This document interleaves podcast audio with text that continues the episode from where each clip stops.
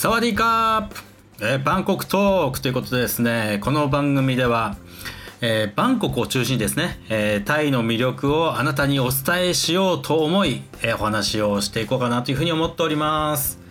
え今日のですね、えテーマは何にしようかな。えあれだな。えーベタベタなですね、えー観光スポットというか、ここはまあ、押さえておきたいなというところで、まあ、東南アジアならではという部分もありますし、えールーフトップバーですね。えーこれについてですね、いくつか、えー紹介を交えつつですね、魅力をお伝えできればなというふうに思っております。でまあ、えールーフトップバーっていうのはですね、あのー日本だと、えー建築法かなんかの関係でですねあまりこう高いところには作れない作れなかったりするはずなんですね。はい、でまあえっ、とまあルーフトップバーってどういうもんかっていうとまあ夏にビアガーデンってありますよね。まあああいう感じですよね。はい。あのーでやっぱりあのリゾートじゃないですけどやっぱり南国リゾートっぽい雰囲気にしているところが多いですねルーフトップバーは。なのでえっとなんだろうな、えービアガーデンって結構あの新橋のサラリーマンが仕事帰りに、まあ、同僚と「おい一杯行くか」っつってこうネクタイを緩めていくみたいなイメージありますけれども。まあそれよりもなんかちょっとやっぱりあのソファーにゆったり座って、え風をですね感じながら、えーカクテルを飲んじゃおうかなみたいな雰囲気ですよね。はい。でそうですね。じゃあ、えーどこがいいのかどこがいいのかというか、うん、いくつかあの紹介していこうかと思うんですけれども。まあおそらくこうタイにですね行ったことがある方バンコクに行ったことがある方であのーやっぱあそこは行くべきだなっていうふうに、まあ、一番ですね、えー皆さんがおっしゃるであろうところはですね、うんえールブア・アット・ステート・タワーというですねホテルがあるんですけれども、えーそれの82階だったかなにある、えー、シロッコっていうですね、えー、シロッコって季節風って意味らしいんですけれどもっていうですね、えールーフトップバーが、えー一番、まあ、有名というか、まあ、バンコクのルーフトップバーの、まあ、代名詞と言っても過言じゃないのかなというふうに思いますね。で、えーここはですね、えーっとまあ、なんで有名になったかというとあの内山くんがいるじゃないですか。あのさんまのまんまに出てた。違うな。さんまの大先生かな？に出てた内山くん。はい。あの内山くんがえっ、とあそこの階段でえプロポーズしたことによってあの世界的に有名になったというふうに言われてるんですね。はい。あとはですねえっ、とハングアウトっていう、えー海外の映画洋画ですね。で、えっとこのハングアウトってその言葉の通りですねえっと二日酔いをえーテーマにした映画なんですけれども、まあ、それのですね確か2だったかというふうに思うんですけれども、それの舞台として使われていることであの有名になったっていうふうに言われてますね。はい、でえっ、とそのなんだっけなルブアのえ上の白っ子なんですけれども結構ですね日本人は少ないかなと思いますね。えー日本人は少ないというか、うん、そうですね。あんまり行って日本人に会ったことはないですね。はい。で、えーここはですね、カクテルスペースと、えっと、シャンパンスペースっていうのがあって、ああとはちゃんと食事できるようになってるところもあるんですけれども、えっと、シャンパンステージは、シャンパンステージ、シャンパンスペースですね。シャンパンスペースは、あの、シャンパンのボトル入れるといけるんですけれども、結構あの、高いんですよ。はい。なので、がっつりあの、何かグループで行って、えー何人かで割り勘で飲むっていうんだったらいいですね。はい。で、もう一つが、カクテルスペース。えーカクテルスペースはですね、だいたいカクテルが900バーツから1200バーツぐらいかな。えーなので、まあ3000円から5000円ぐらいの間かな。なんですけれども、まあこれでも結構あの、まあいい値段だなというふうに思うかなと思うんですけれども、まああれですよね。結構その、なんだろうな。うん、ちょっとあの、ベタというか、あのー言い方すると、えっ、と、東京タワーに登るとか、えー、なんだっけ？もう一つありましたよね。スカイ、スカイタワー？なんだっけ？まあ、あれに、の、展望スペースに登るようなイメージというふうに思っていただければなというふうに思うんですけれども、まあ、それでもですね、まあ、30分とか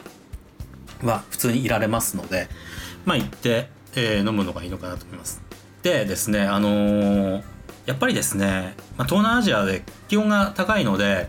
まあ、風が気持ちよくって、まあ、そこでですねえっ、と確か300何メートルあるはずなんですよ。で300何高さがですね大体どれぐらいかっていうとあの新宿都庁あるじゃないですか新宿都庁に展望台があってあそこより、えー確か少し高いぐらいなんですよね、えー、とルーバーのえーシロッコは。でそこで、えーとまあ、当然壁はありますけれども、えっ、と壁というかはありますけれども屋根はないですのであのめちゃくちゃ気持ちいいですね。はい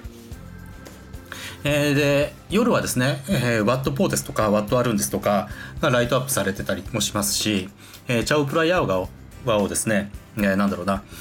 えーまあ、ディスコ線って僕は勝手に呼んでるんですけれどもそういったものがですね、えー行き交っているのが見えてあとそうですね。アジアンティークっていうまあなんだろうな。あの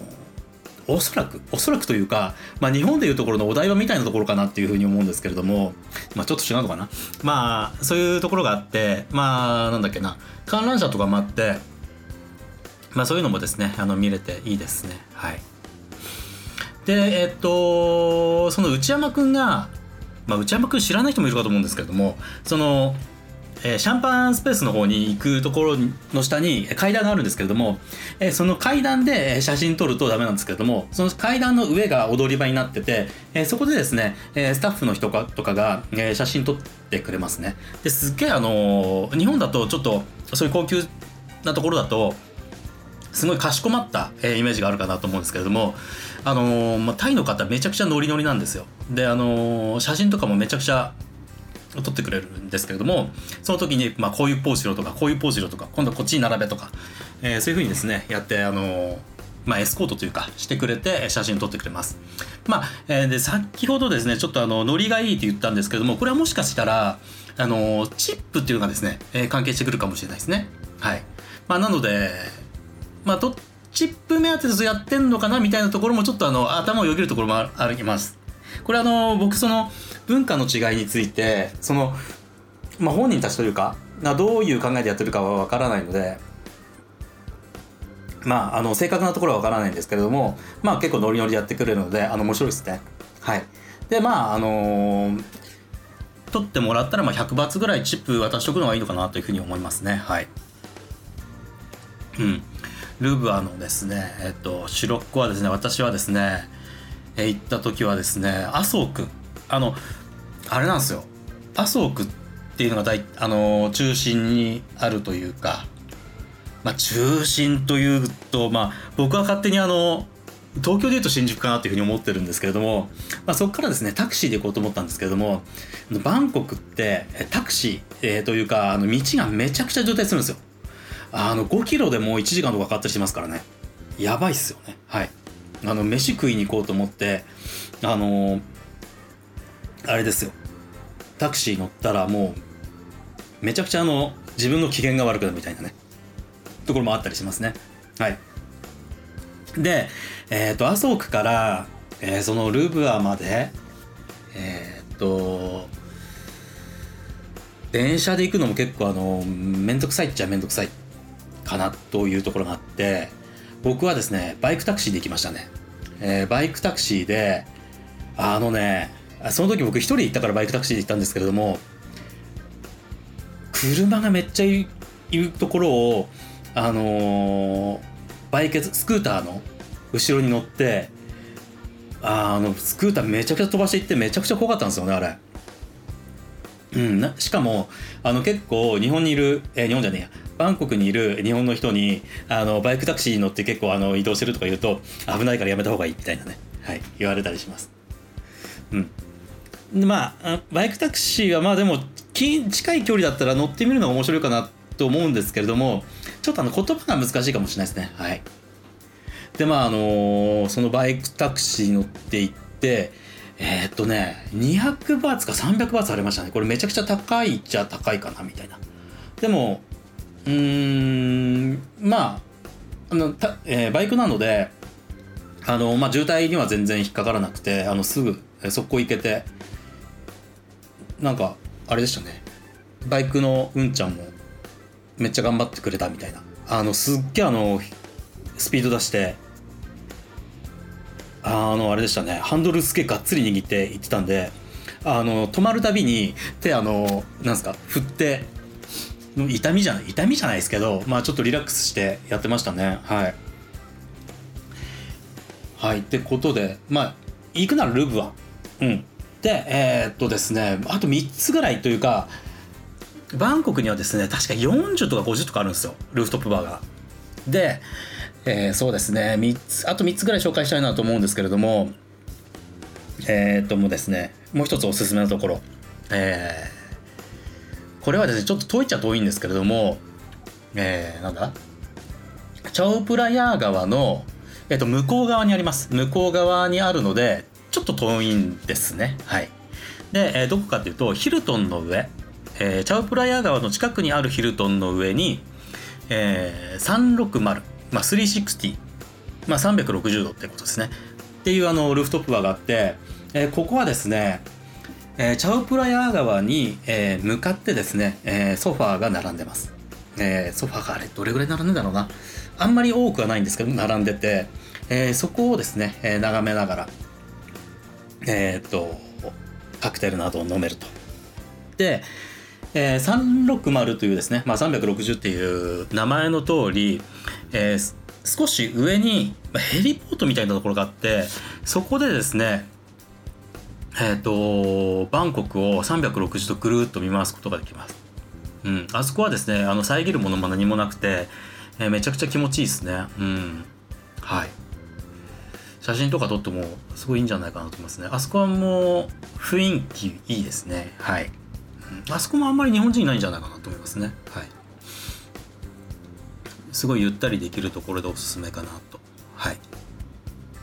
あのー、川川越しじゃねえか。川。この反対側。向こう側にえーと、さっきのルーブアンも見れますね。はい。えっと、あとはですね、えっと、じゃちょっとお得に飲める、えー、ルフトップバー、えー、がですね、えっと、えー、ちょっと待ってね、マリオット、えっと、トンローのマリオットの上に、えっとですね、オクターブっていうですね、ルフトップバーがあります。ここはですね、結構あの日本人が多いですね。はい。あのー、まあ、日本、トンローとか、えー、っと、あっちの、なんだっけな、プロンポンとかの方は日本人が結構多いんですけれども、まあ、あの駐在してる人なのか旅行者なのかわからないんですけどもあそこは結構日本人の比率高いですね。で5時から C までだかが、えー、っとドリンク半額になってるんですよ。で、えー、そこでですねえー、っとまあその時間早くに行って、えゆっくりえ、こう夕暮れを楽しむっていう楽しみ方ができますねあそこは。あのうんはい。まあであそこはですねあそこはというかあそこもなんですけれどもえっ、ー、と DJ が入ってて、えーと、ハウスとかかなかかってる音楽は。とか聞きながらですね、まあ、ゆっくり飲めたりしますね。はい。まあなので、えー、夕方早い時間から、えーと、ゆっくりですね、えー、飲むお得ゆっくりお得に飲むのは、えー、オクターブが結構おすすめかなという感じですね。はい。うん。あとじゃあもう一つぐらいにしとこうかな。えっ、ー、とですねレッドスカイ、えー、レッドスカイっていうのはえっ、とですね、えー、BTS チットロム BTS チットロムの駅から、えー、5分10分歩いたところにある、えー、ありますね。えっ、とセントラルワールドの上にあるのかな？はいセントラルワールドの上にあってえー、っとですねここも360度ぐるっと回,、えー、っと回れるようになってます。はい。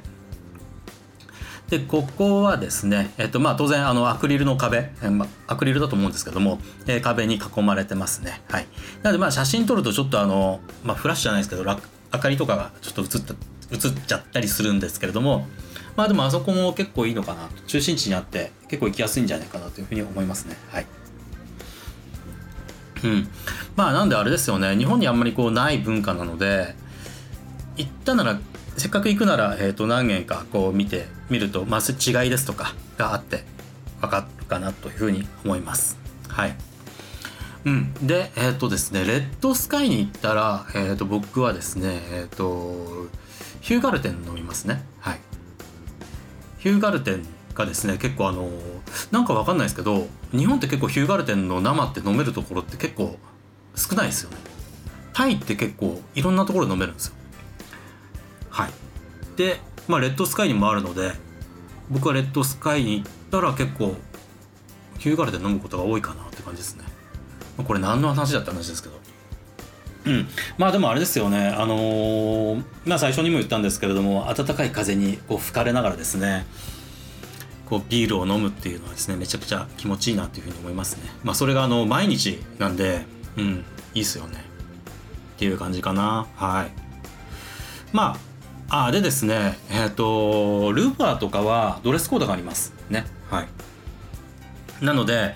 えっ、ー、と、まあ、ドレスコードっていうとまああのこれディスコとかもでもあったりするんですけれども割とですね、えー、小綺麗な格好というかあの羽織れるものとあとサンダルじゃない靴、えー、履物と、えー、半ズボンじゃないものですねというのは、えー、チェックした方がいいですね。もう一もう一度言いますね。えっ、ー、と肩が出ないように肌があまり露出しないように羽織れるもの。あと、えー、靴はですね、えー、B さんとかじゃなくて、えー、ちゃんとした履物。で、えー、半ズボンじゃないもの。半ズボンだと入れない場所もありますね。あのディスコとかでも入れない場所あります。はい。っていう感じですね。なのでこれはあのー、あれだなディスコって言いましたけれども、まあ、ルーフトップはもうそういう場所ありますしあとあれだなえっ、ー、とえー、なんだっけ人？員人員ですね。はい。人員とかもそうなのでまあ出かけちゃんとしたところに出かけるんだったらえっ、ー、とそれなりの格好しておくことをお勧めいたします。まあ、あと羽織れるものについては結構あの暑いから外が暑いのであの店の中レストランとか結構寒かったりするんですよ。なのであのー、冷房ガンガン効いてるので羽織れるものあった方がいいですね。っていう感じですっていうことで今日はですねえっ、ー、とルーフトップバーとですねあとまあドレスコードなどについてお話をしてみました何かですね、あの質問ですとか、えー、こういうテーマで話してくれですとか、あればですね、え気軽にあのメッセージなのか何なのかわからないんですけど、えー、送っていただければなというふうに思います。ご清聴ありがとうございます。はい、失礼いたします。